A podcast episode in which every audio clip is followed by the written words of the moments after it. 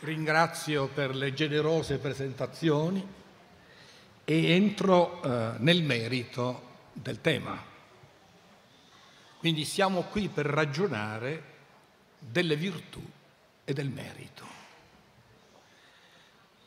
E, sinteticamente, come linea di indirizzo di questa mia riflessione,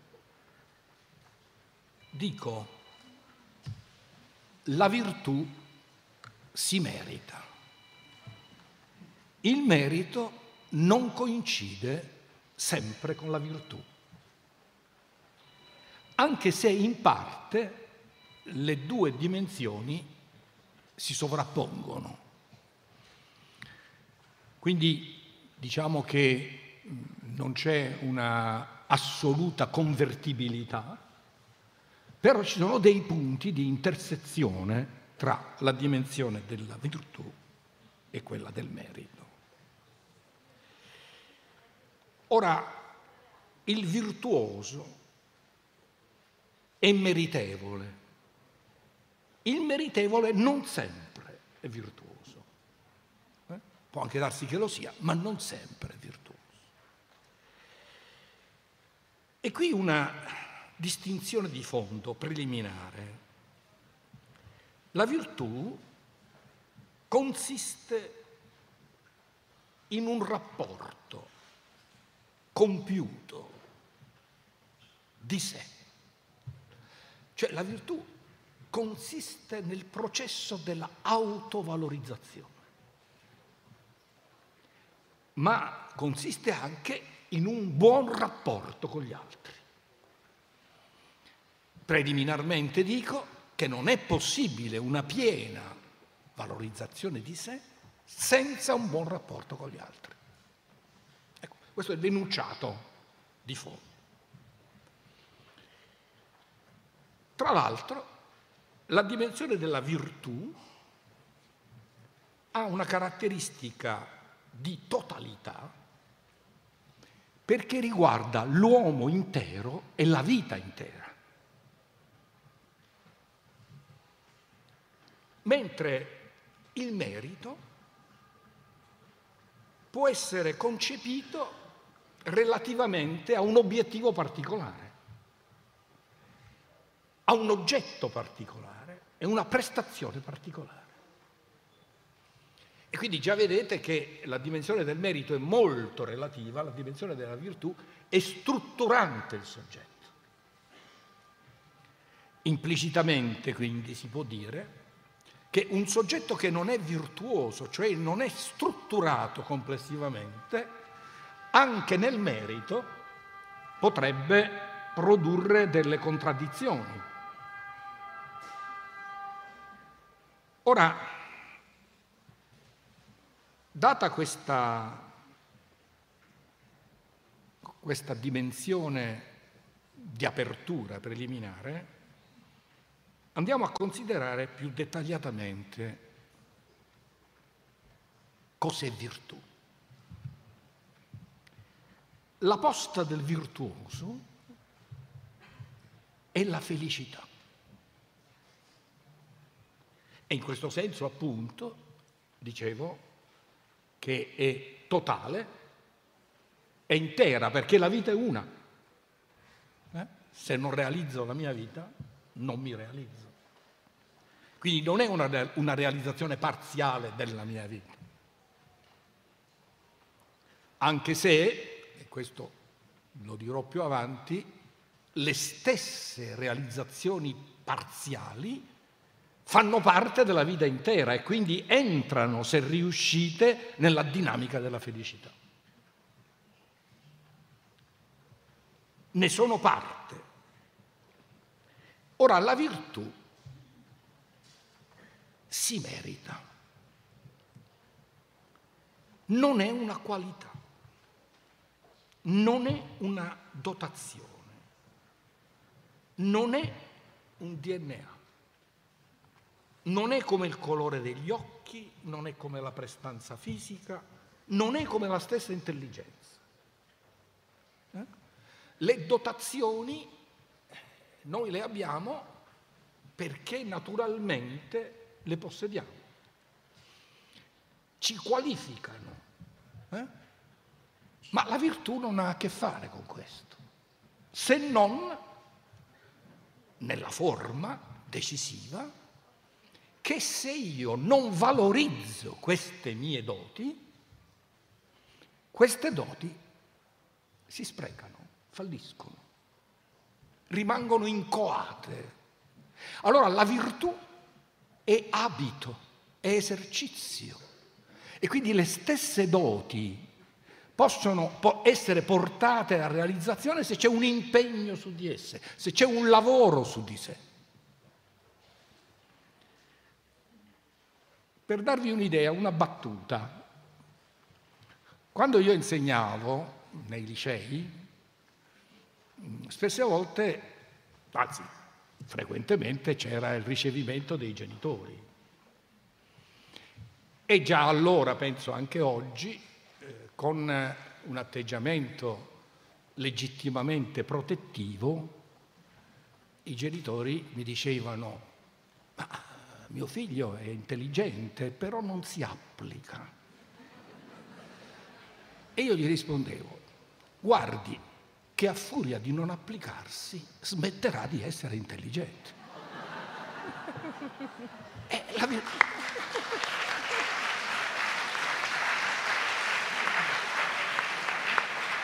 La virtù è questo, mettere a frutto le proprie dotazioni. E allora ci vuole un lavoro, un lavoro che diventa sostanzialmente un guadagno di abilità, cioè l'esercizio rende abili. Quindi la virtù potremmo dire che una buona abitudine è una strategia di riuscita.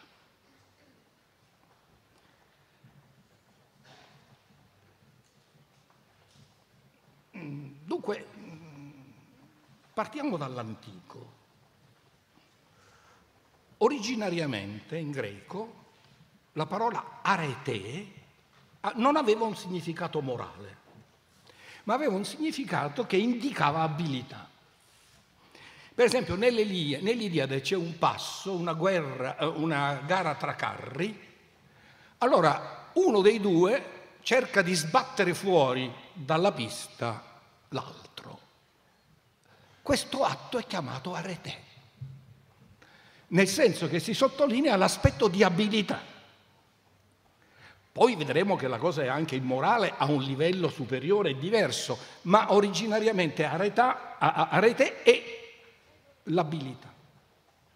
Se questa la trasportiamo, questa idea iniziale, aurorale, all'uomo, beh, l'abilità fondamentale dell'uomo, in quanto autovalorizzazione, è sostanzialmente, dicevo, una strategia di riuscita.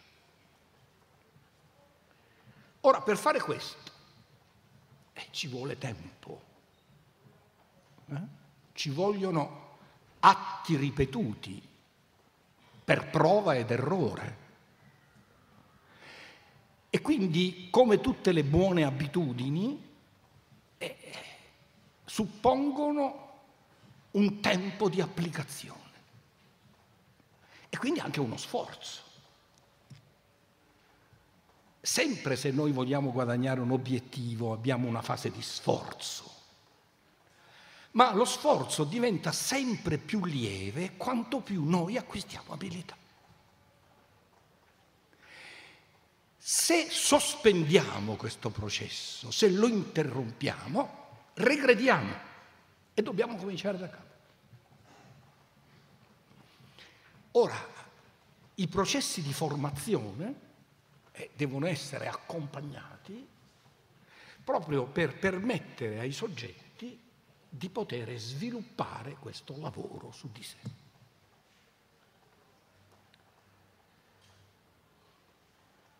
Questo sta nella stessa parola arete, la cui radice è ar, da cui deriva ars, cioè la capacità costruttiva del soggetto e quindi l'autocostruzione. Io uso il termine, c'era anche un mio testo, l'edificazione di sé.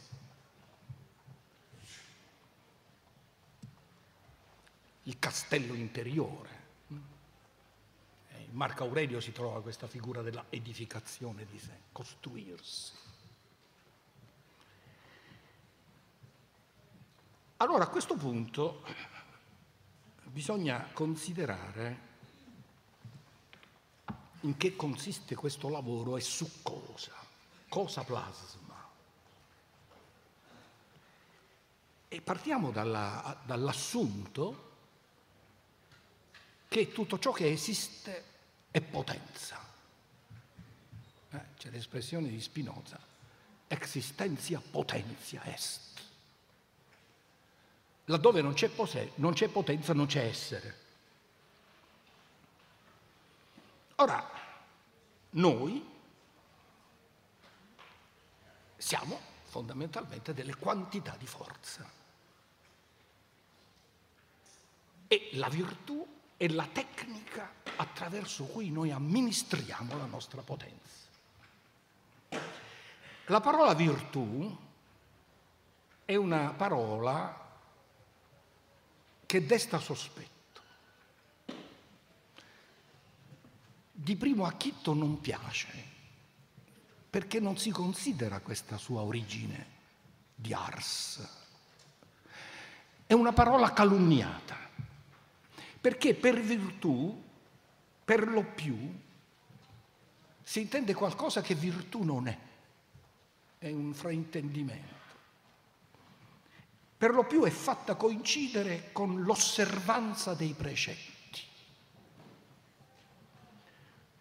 con la conformità a norme e quindi come una sorta di limitazione della libertà, di castrazione. E di qui una inevitabile reazione, perché ci sono stati processi formativi, forme educative e che hanno fatto passare l'idea della virtù come conformità. E c'è eh, una celebre frase, espressione di Nietzsche che è indicativa di questa reazione, di questa ribellione. Scriveva, sono fondamentalmente avverso alle morali che dicono non farlo, rinuncia, frenati. Ma la virtù come amministrazione di sé è tutto il contrario di questo.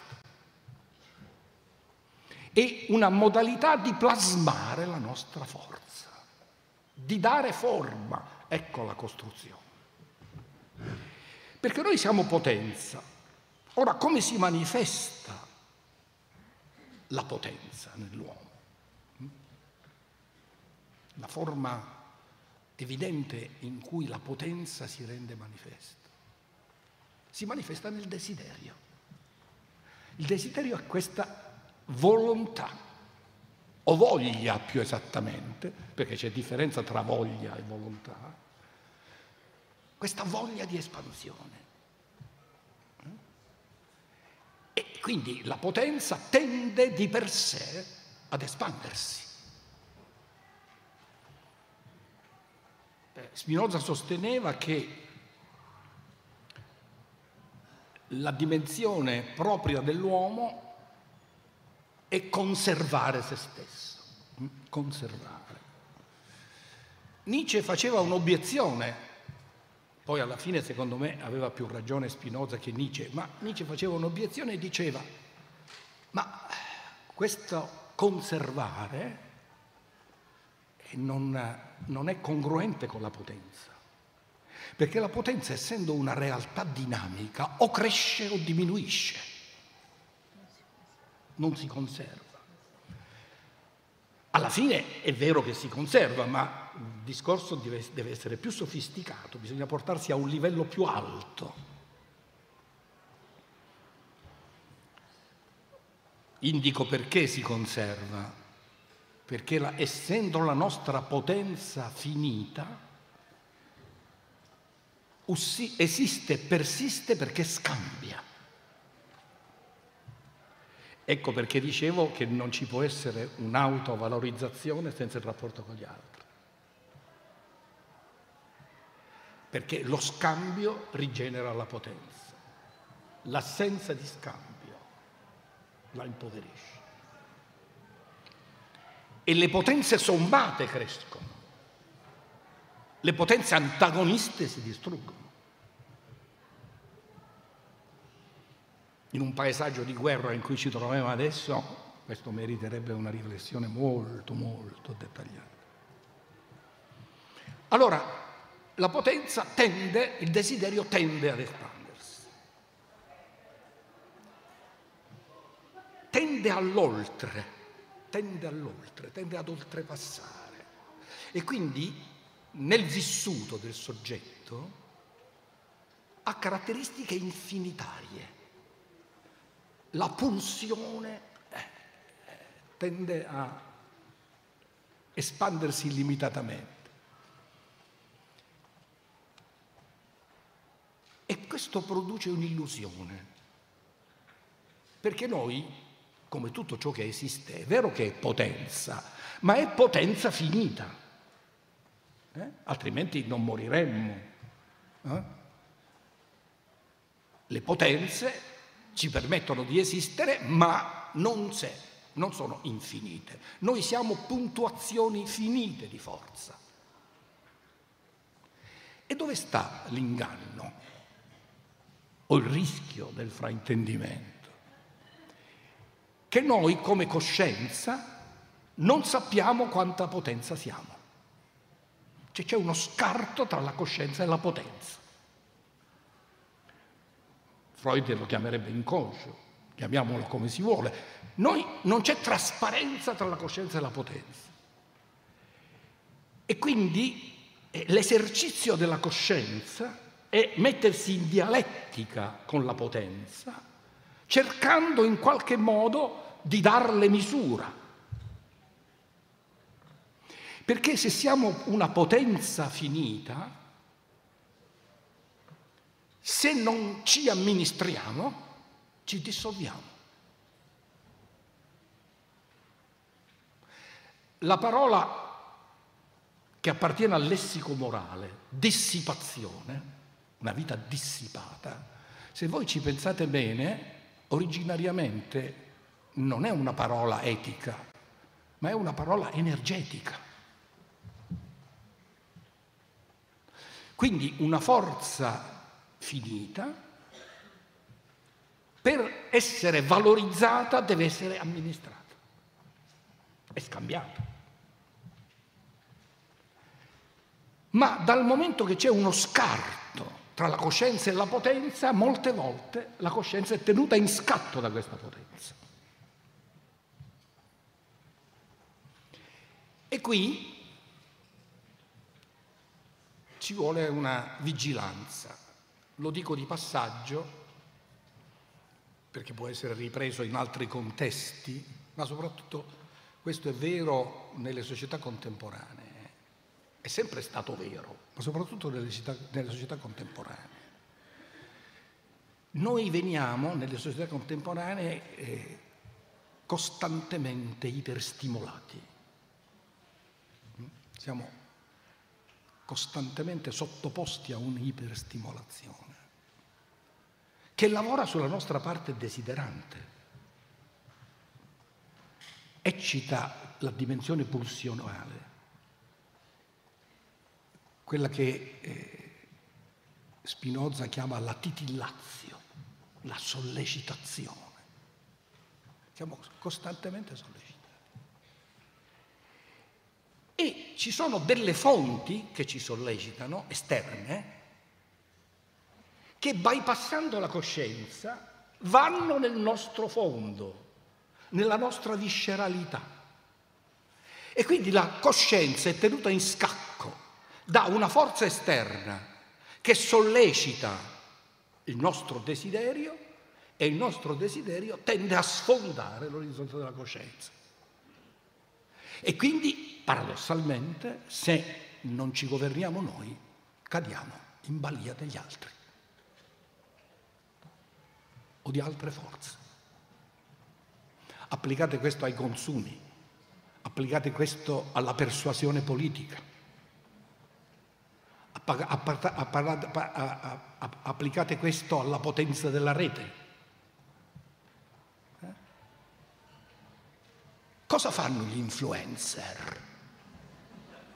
Mica parlano alla coscienza. Infatti non parlano, danno segnali, perché se parlassero dovrebbero entrare nella categoria della ragione.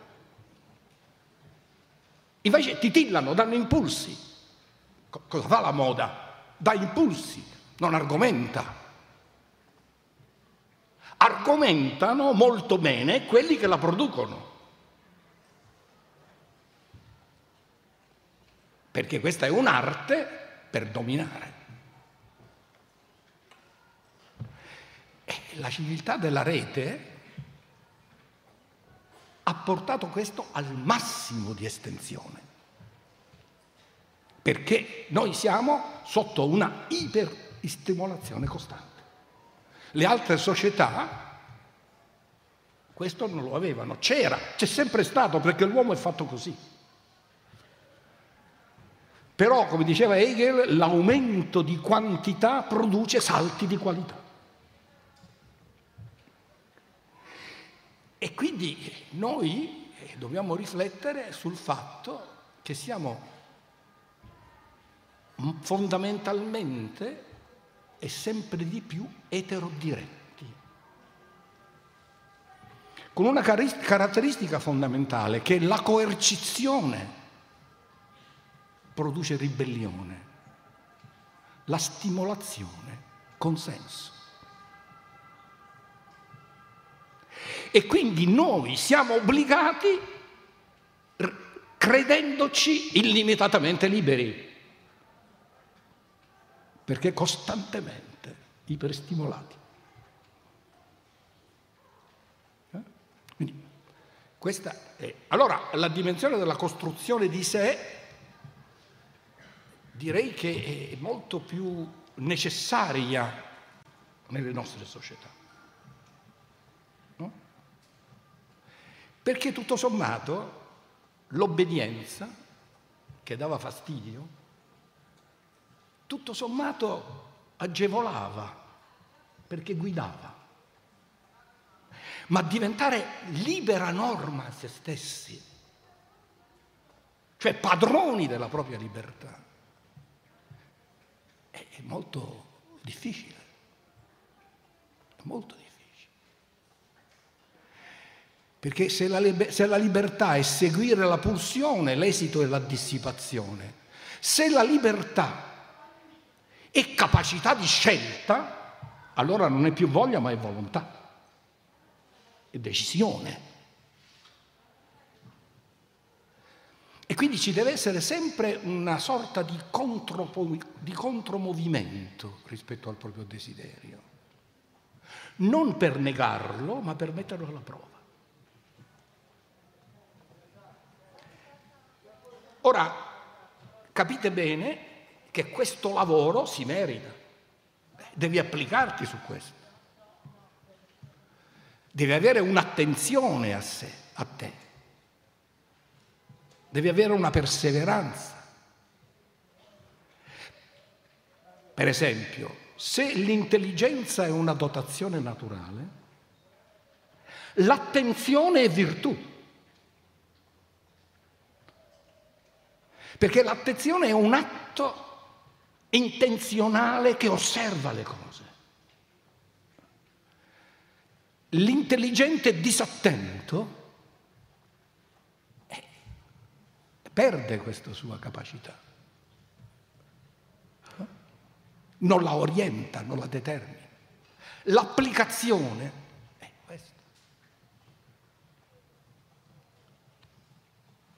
E da qui nasce anche eh, la, l'invenzione, la creatività. Eh? La creatività. Ecco, quindi la virtù si merita e ogni merito, e qui entriamo più dettagliatamente nel merito, ha due caratteri, due predicati più che due caratteri. Si riconosce e si premia. Tu sei apprezzato per quello che fai, per i tuoi meriti e questo apprezzamento, questo riconoscimento coincide anche con un premio. Mm? Ora, sulla dottrina dei meriti e del premio eh, c'è stata tutta una teologia costruita. Si merita per la salvezza, ma già nel mondo antico la remunerazione più piena della virtù è il possesso della virtù stessa. Cioè la capacità di pervenire al governo di sé. E questo resta anche se non è riconosciuto perché accompagna il soggetto, l'individuo, nello svolgersi della sua vita. Diverso è invece il merito qui, rispetto a una prestazione particolare. Perché mentre la virtù è totale, intera e anche se non viene riconosciuta, resta pur sempre un guadagno di auto-organizzazione di sé, del tipo anche se il merito non mi è riconosciuto, io questo lo faccio lo stesso perché deve essere fatto. Anche se non lo sa nessuno, io lo faccio lo stesso. Anzi, gli arti virtuosi, i più grandi arti virtuosi, non tendono a farsi vedere, ma tendono a realizzare. Eh? La virtù ha il carattere di essere silenziosa, cioè a dire la realizzi anche se non si vede. Infatti nella, nella, nella dimensione teologica la virtù era premiata da chi vede tutto non dagli uomini. Anzi, c'era una logica compensativa. Ciò che gli uomini non vedono e non riconoscono, Dio lo riconosce. Quindi il frutto della virtù può anche non essere riconosciuto e la virtù può produrre dei beni che non vengono immediatamente in evidenza. Mentre se il giudizio di merito è basato in relazione a una singolare prestazione, beh allora sì, eh, ti ho dato questo compito, hai lavorato, ti sei impegnato, hai fatto il meglio, hai portato risultati, beh tu sei stato meritevole. Ti ho dato questo compito, sei stato fannullone, eh, non hai lavorato, hai trascurato, non solo sei, eh, non sei meritevole, anzi, se il meritevole è degno di premio, beh, chi è fannullone è degno quantomeno di punizione, di sanzione, eh? perché non ha rispettato il compito. Allora capite bene che il merito in questa prospettiva è parziale ed esterno. Parziale ed esterno.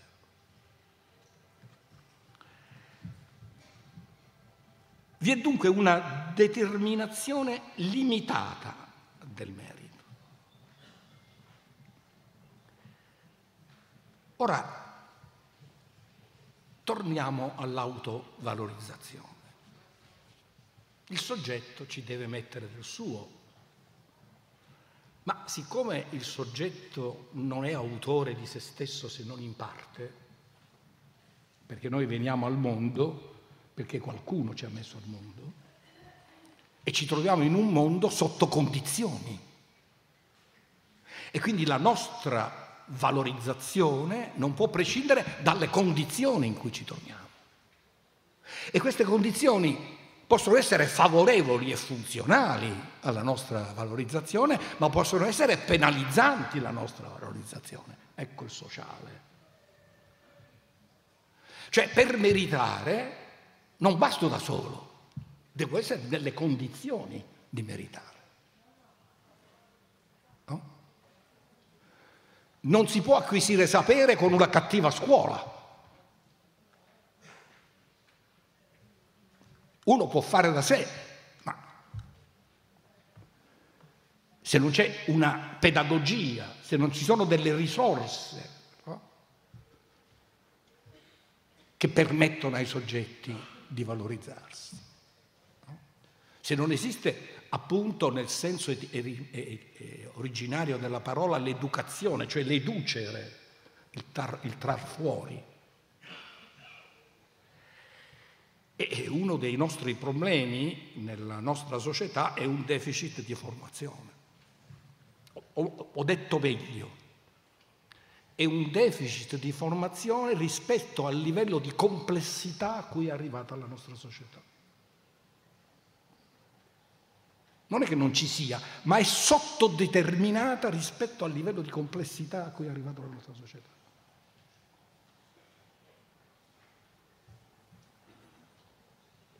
Per questo bisogna mettere al centro dell'azione sociale e civile il processo educativo. Il processo educativo.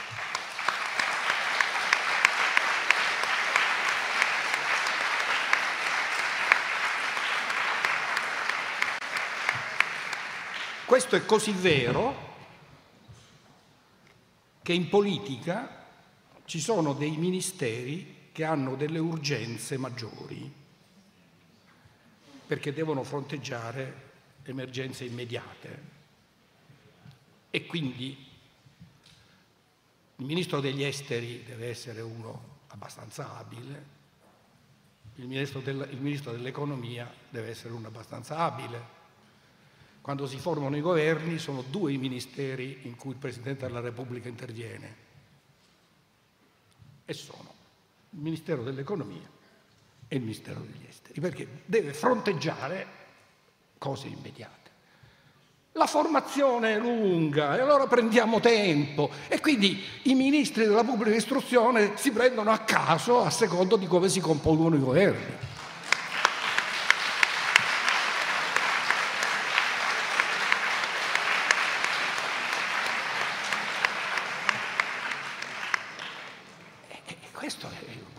Problema gravissimo. Cioè, il fatto che la formazione sia di lungo periodo non vuol dire che non la devi amministrare all'altezza, anzi, e se, se non si fa questo, eh non si mettono i soggetti nella condizione della loro autovalorizzazione.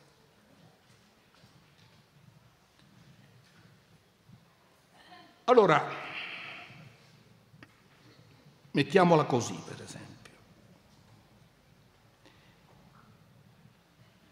Il diritto al lavoro è un merito?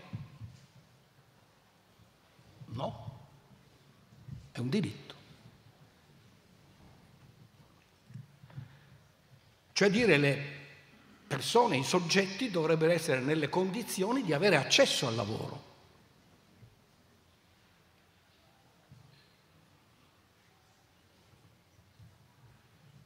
Diritto al lavoro è la precondizione per meritare. Però mettiamo una variante. Il cercare lavoro è un merito? Eh, certamente sì. Se in un deficit di lavoro anziché cercare lavoro, ci si rassegna aspettando il lavoro, non si merita.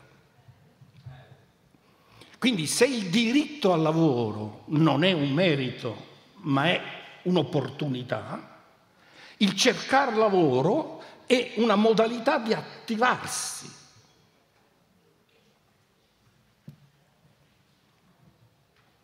Ora, di per sé cercare lavoro è un indicatore di buona volontà, ma non è detto che chi cerca il lavoro lo trova. È perché ci sono fattori di casualità e di fortuna. Puoi trovarlo, puoi non trovarlo. Ora, data questa dimensione, cerchiamo di vedere come si configura il merito rispetto alle prestazioni richieste. Tu hai trovato un lavoro e devi svolgere un compito. O eserciti un lavoro, devi svolgere un compito. Allora, in base al risultato si dice che qualcuno ha meritato di più di un altro. Eh? Va bene. Qualcuno ha meritato più di un altro. Ma quali erano le condizioni di partenza? Quali, era, quali erano le dotazioni preliminari di cui il soggetto godeva?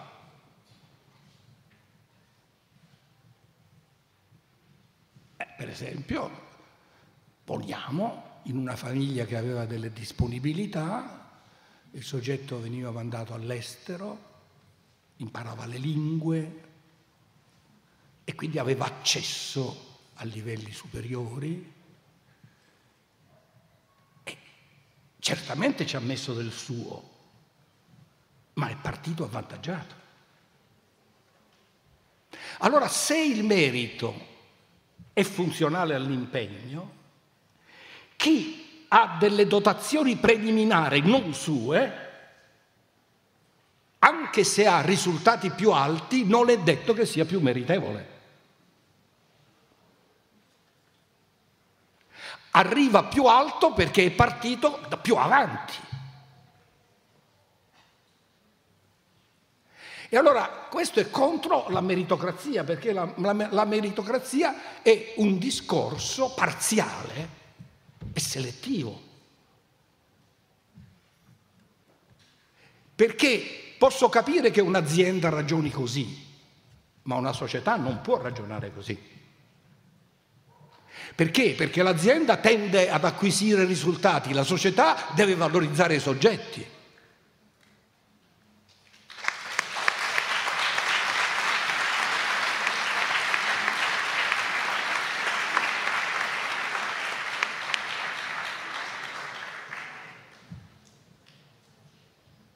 Allora, come dire, ci sono delle assegnazioni di posti per merito. Eh? Ma vale la stessa cosa. Assegnazioni di posti per merito. E uno si trova più preparato rispetto a un altro e il posto lo diamo a lui lo merita di più perché è più qualificato rispetto alla prestazione. Ed è su questa base che si sviluppano due principi. Il principio di selezione, i concorsi, e il principio di progressione delle carriere. Ora, se lo standard e la prestazione riuscita, eh, questo criterio ci sta. Ma se è vero quello che dicevamo prima, che le condizioni di partenza non sono paritarie, beh, allora questa dimensione è strutturalmente ingiusta.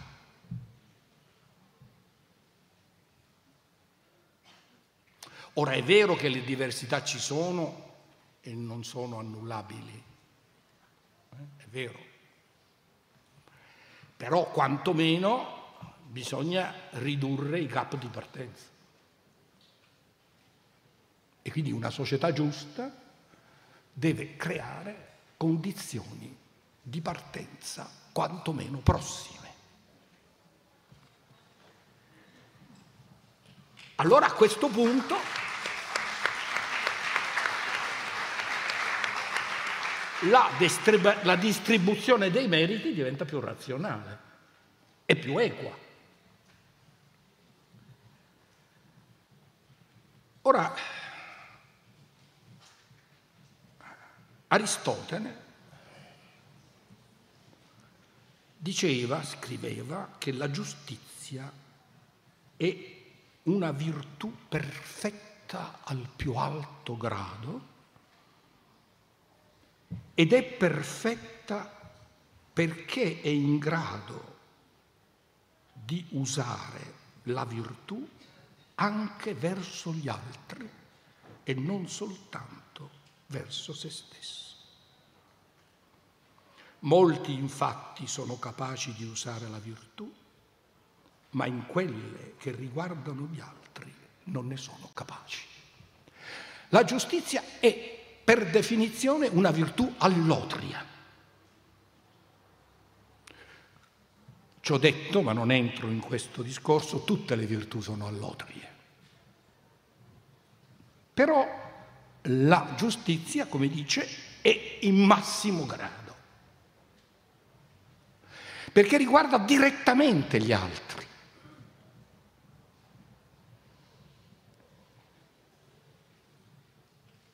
Anche le altre virtù ah, sono a loro modo allotrie perché ogni virtù, in quanto esercizio, si svolge sempre in relazione a qualcosa e a qualcuno. No? L'essere sobrio è una virtù in relazione a che cosa? In relazione per esempio al cibo. Perché cosa, vorre, cosa vuol dire essere sobrio se non c'è una relazione a qualcosa a qualcuno? Quindi tutte le virtù sono relazionali, ma la giustizia lo è in, ma, in massimo grado perché deve tenere conto direttamente delle istanze dell'altro. Ora, dicevo che la, la meritocrazia così come è intesa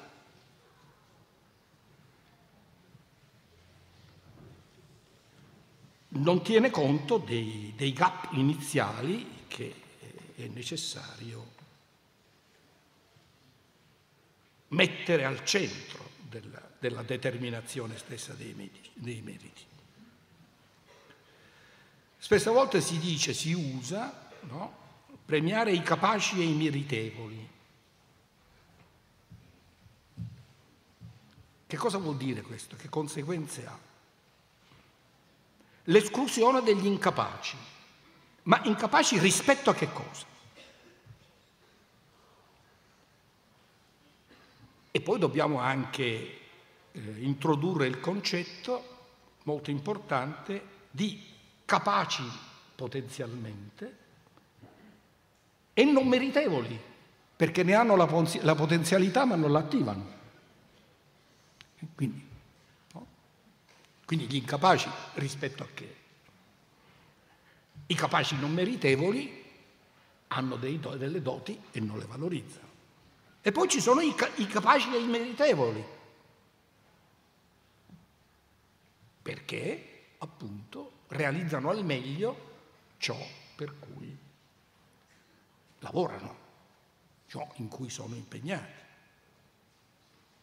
Ma qui vale di nuovo il concetto detto prima, lo ripeto, ma ormai è abbastanza chiaro, se non si parificano le condizioni iniziali, la definizione del merito rispetto al solo risultato è una definizione necessaria ma insufficiente.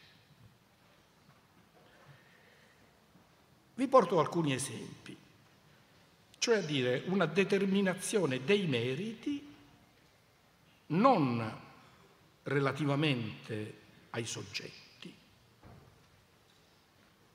ma rispetto appunto, come dicevo,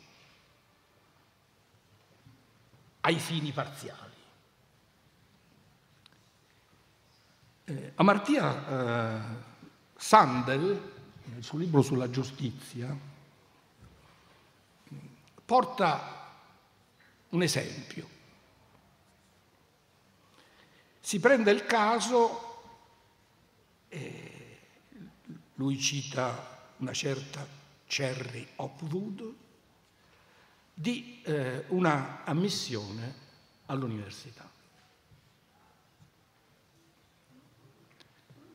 Ammissione che viene rifiutata.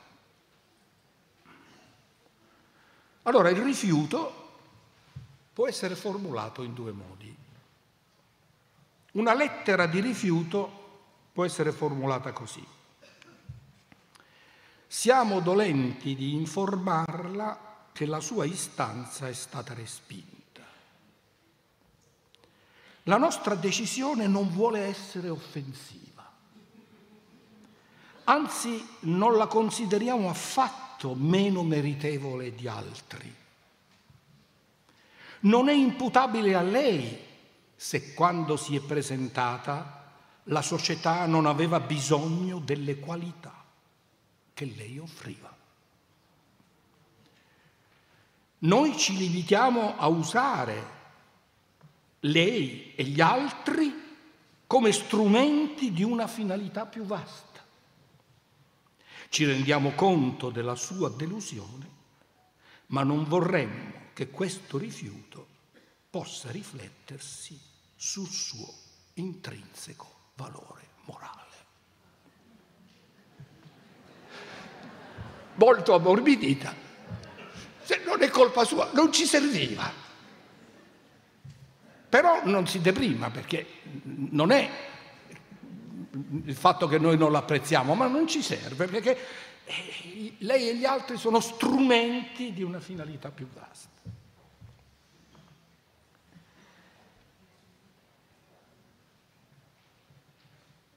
Ma questa è la, la formula dolce, ma potrebbe essere formulata più, più francamente così. Siamo lieti di informarla che la sua richiesta di ammissione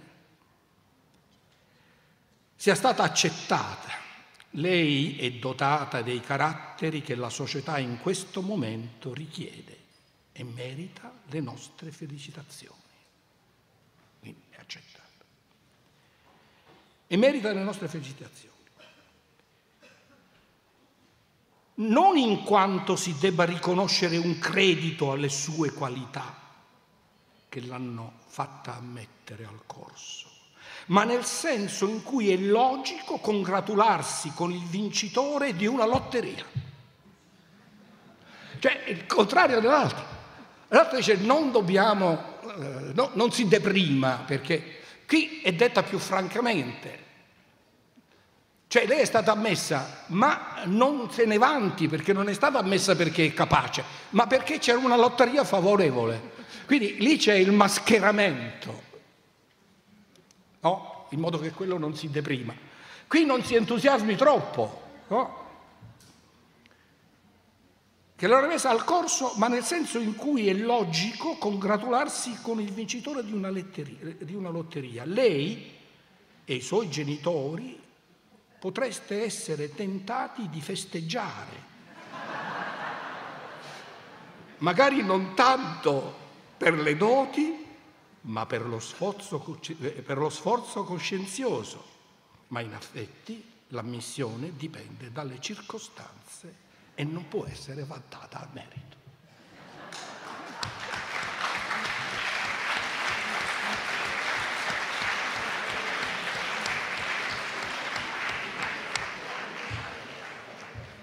Allora perché non mettere all'asta i posti? Eh, questa formulazione diplomatica indica che implicitamente no, eh, il discorso del merito è casuale rispetto a, ai fini. Ora, questo ragionamento potrebbe anche essere accettabile, perché se la scelta è in relazione ai fini dell'istituzione, può essere selettiva così, o col guanto di velluto o in modo spregiudicato, eh, non se ne dolga o non se ne glorii, però ci sono, siete strumenti di una dimensione più vasta. Ora, questo può essere accettabile, per esempio, per una prestazione, ma avrebbe senso per una università?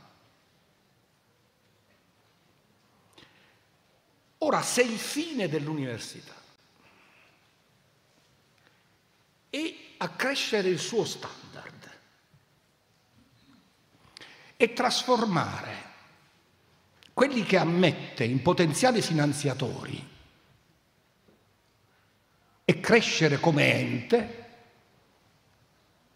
è un fatto. Se l'università invece ha il compito di formare, di fare crescere lo standard culturale della società, beh, allora questo discorso non vale. Perché tu non ammetti uno perché può essere un potenziale sostenitore dell'università, ma l'università deve farsi carico della formazione. Bisogna vedere qual è il fine. E questa può essere la differenza tra una università privata e un'università pubblica.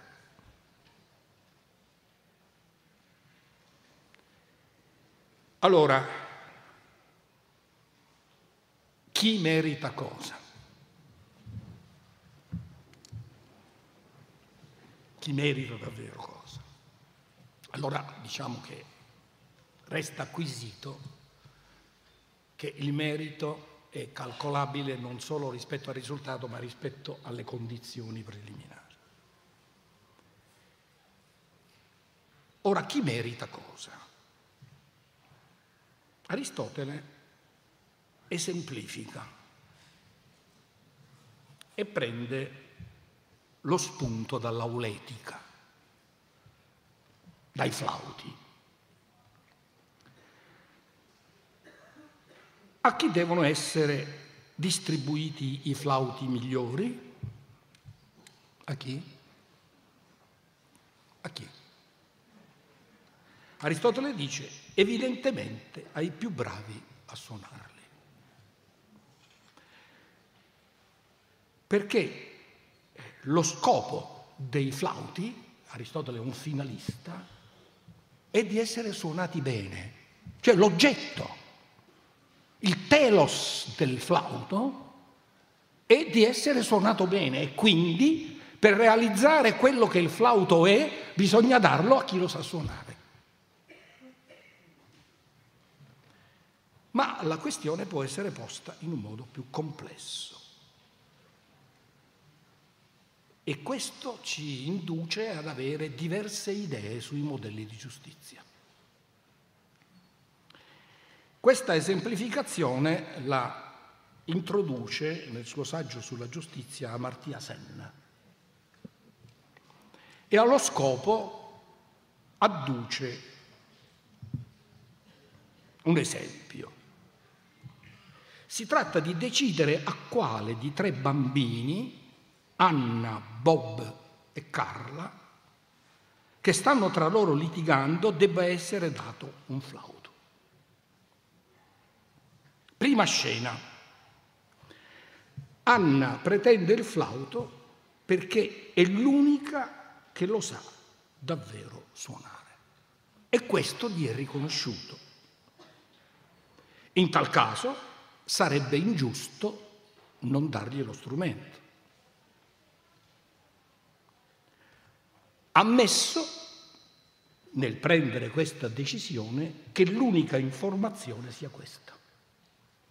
Eh, l'unica informazione è lo sa suonare. In base a questo principio va assegnato ad Anne.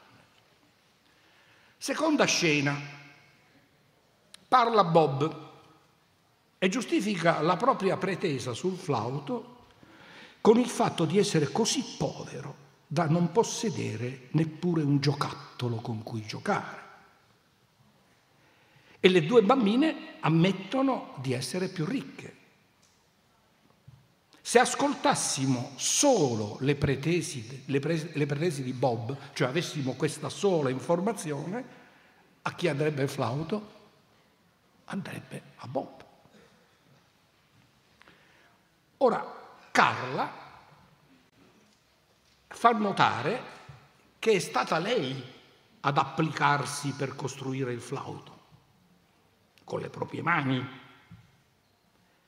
E quindi terminato il lavoro, non è giusto che alcuni ladri vengano a depretarla di una cosa che ha fatto lei.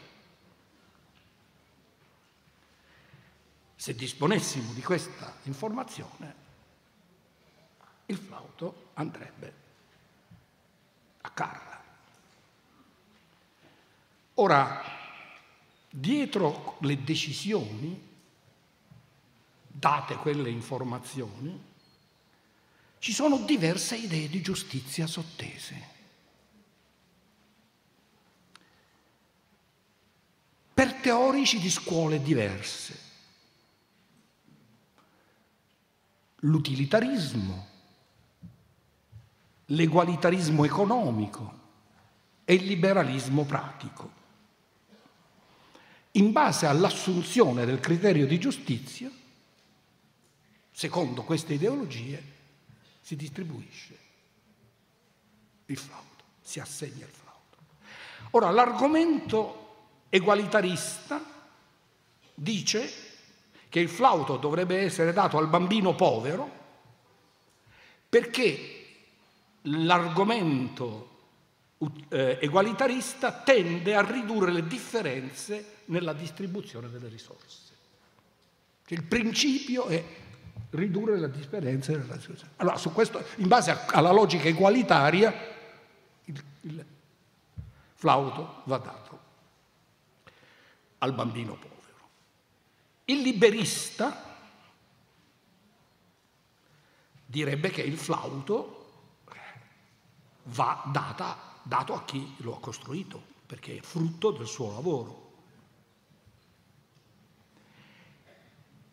L'esponente dell'utilitarismo edonista, con un argomento di utilità, di utilità, lo darebbe a chi lo sa suonare.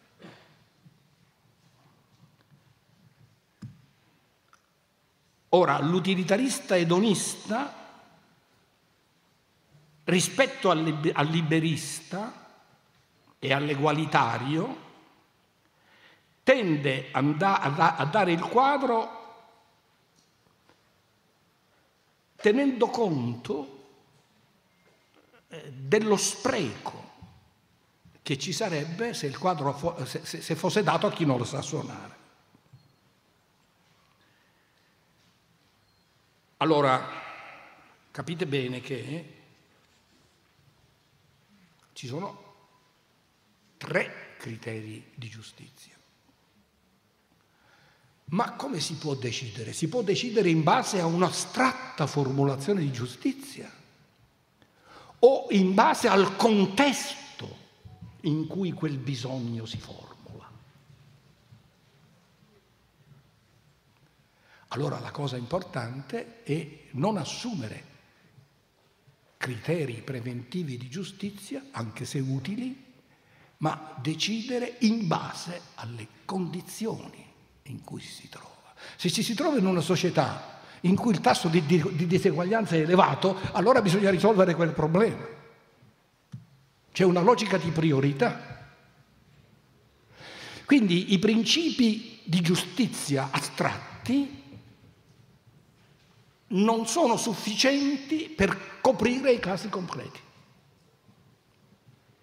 Allora qui si apre una vertenza che non affronto qui, ma in questo, questo festival è stata affrontata perché moltissimi hanno parlato di Rawls e di altri. Ci può essere un criterio di giustizia che indica delle condizioni di giustizia valide in assoluto, trascendentale a priori. E invece un criterio di giustizia che assume una logica comparativa, cioè comp- comp- considerando le diverse situazioni. Per andare all'antico, ecco, c'è la stessa differenza tra la Repubblica di Platone, che è un sistema organizzato di giustizia, con livelli, funzioni, no? gerarchie, e Aristotele che invece elabora una teoria politica attraverso una analisi comparata delle diverse costituzioni. E l'analisi comparata, vista questa logica di contesto, è quella che meglio ci permette di stabilire una priorità e quindi di decidere il merito. Perché il principio di giustizia, per esempio nel modello rolsiano, è un principio astratto, il velo di ignoranza, nell'elaborare la distribuzione dei diritti, lo avrete sentito anche in altre conferenze, bisogna immaginare, ipotizzare un velo di ignoranza. Cioè nessuno sa in che condizioni potrebbe venirsi a trovare. In ipotesi, perché in realtà non esiste mai il velo di ignoranza, in ipotesi. Non si sa dove si verrebbe a trovare. Allora quale logica si assume? Siccome nessuno sa qual è la dimensione finale, il criterio di giustizia che bisogna adottare è quello di ridurre i danni minimi per i soggetti. Cioè dire, se c'è un massimo di guadagno, questo massimo di guadagno deve essere legittimo se non svantaggia quelli che si, che si trovano in posizione arretrata. Cioè se ridonda a vantaggio degli ultimi. Allora, in una situazione di vantaggio, chi è avanti è legittimato se il suo essere avanti torna a vantaggio degli ultimi e in una situazione di perdita gli ultimi non siano più svantaggiati. Ah, questo è, e questo sia nell'ordine della libertà che nell'ordine delle opportunità. Come criterio può essere anche accettabile, ma nella concretezza tu sì puoi identificare delle condizioni minime, ma non sono criteri sufficientemente adeguati per la differenza contestuale delle situazioni. Allora l'equità deve essere, come dire, adattata alle condizioni in base alle esigenze, ai bisogni e alle priorità. Allora qual è la dimensione più importante da tenere in conto? Una società giusta è una società che tende a valorizzare al massimo le capacità dei soggetti. Di qualunque tipo siano queste capacità. E quindi deve creare condizioni di opportunità tali che ogni soggetto possa realizzare al massimo la sua capacità. Quindi centrare l'attenzione non tanto su criteri generali di giustizia, ma sulle capacità di realizzazione di questi soggetti e le opportunità da, da dare ai soggetti per realizzare pienamente queste capacità. Perché? Perché data una capacità, noi non sappiamo all'inizio dove può arrivare. Un'intelligenza non sappiamo all'inizio dove può arrivare.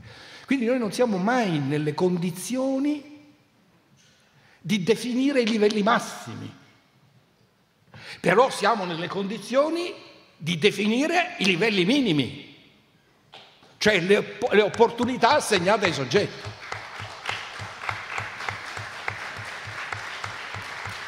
E questo tiene insieme eguaglianza e differenza.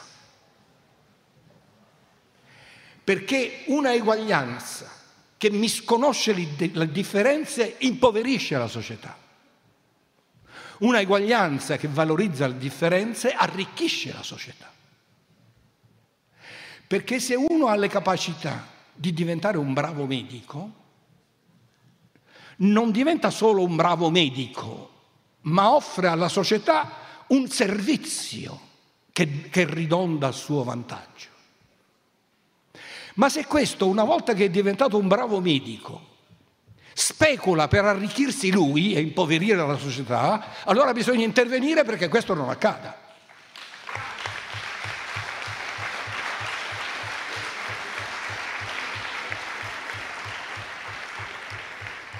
E questo lo diceva John Stuart Mill, che, poneva al centro gli individui.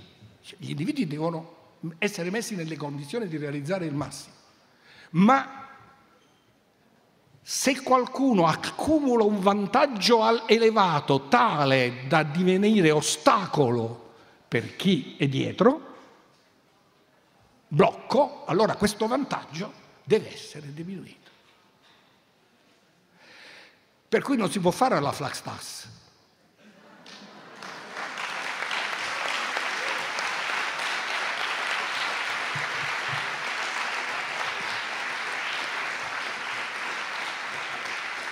E la scala fiscale, no? I, i, i livelli di tassazione e soprattutto le leggi di successione non le hanno inventati i comunisti, le hanno inventati i liberali perché un accumulo eccessivo, anche se meritato, se blocca gli altri, diventa ostacolo.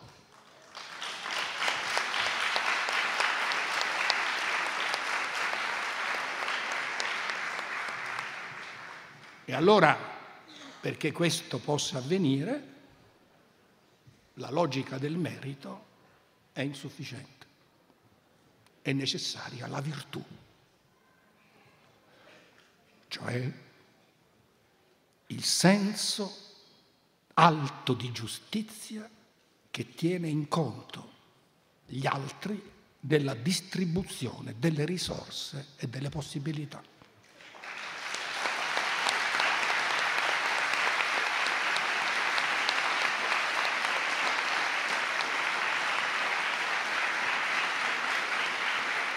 Se questo vuol dire abbattimento dell'egoismo non è possibile che ci sia vero merito senza virtù.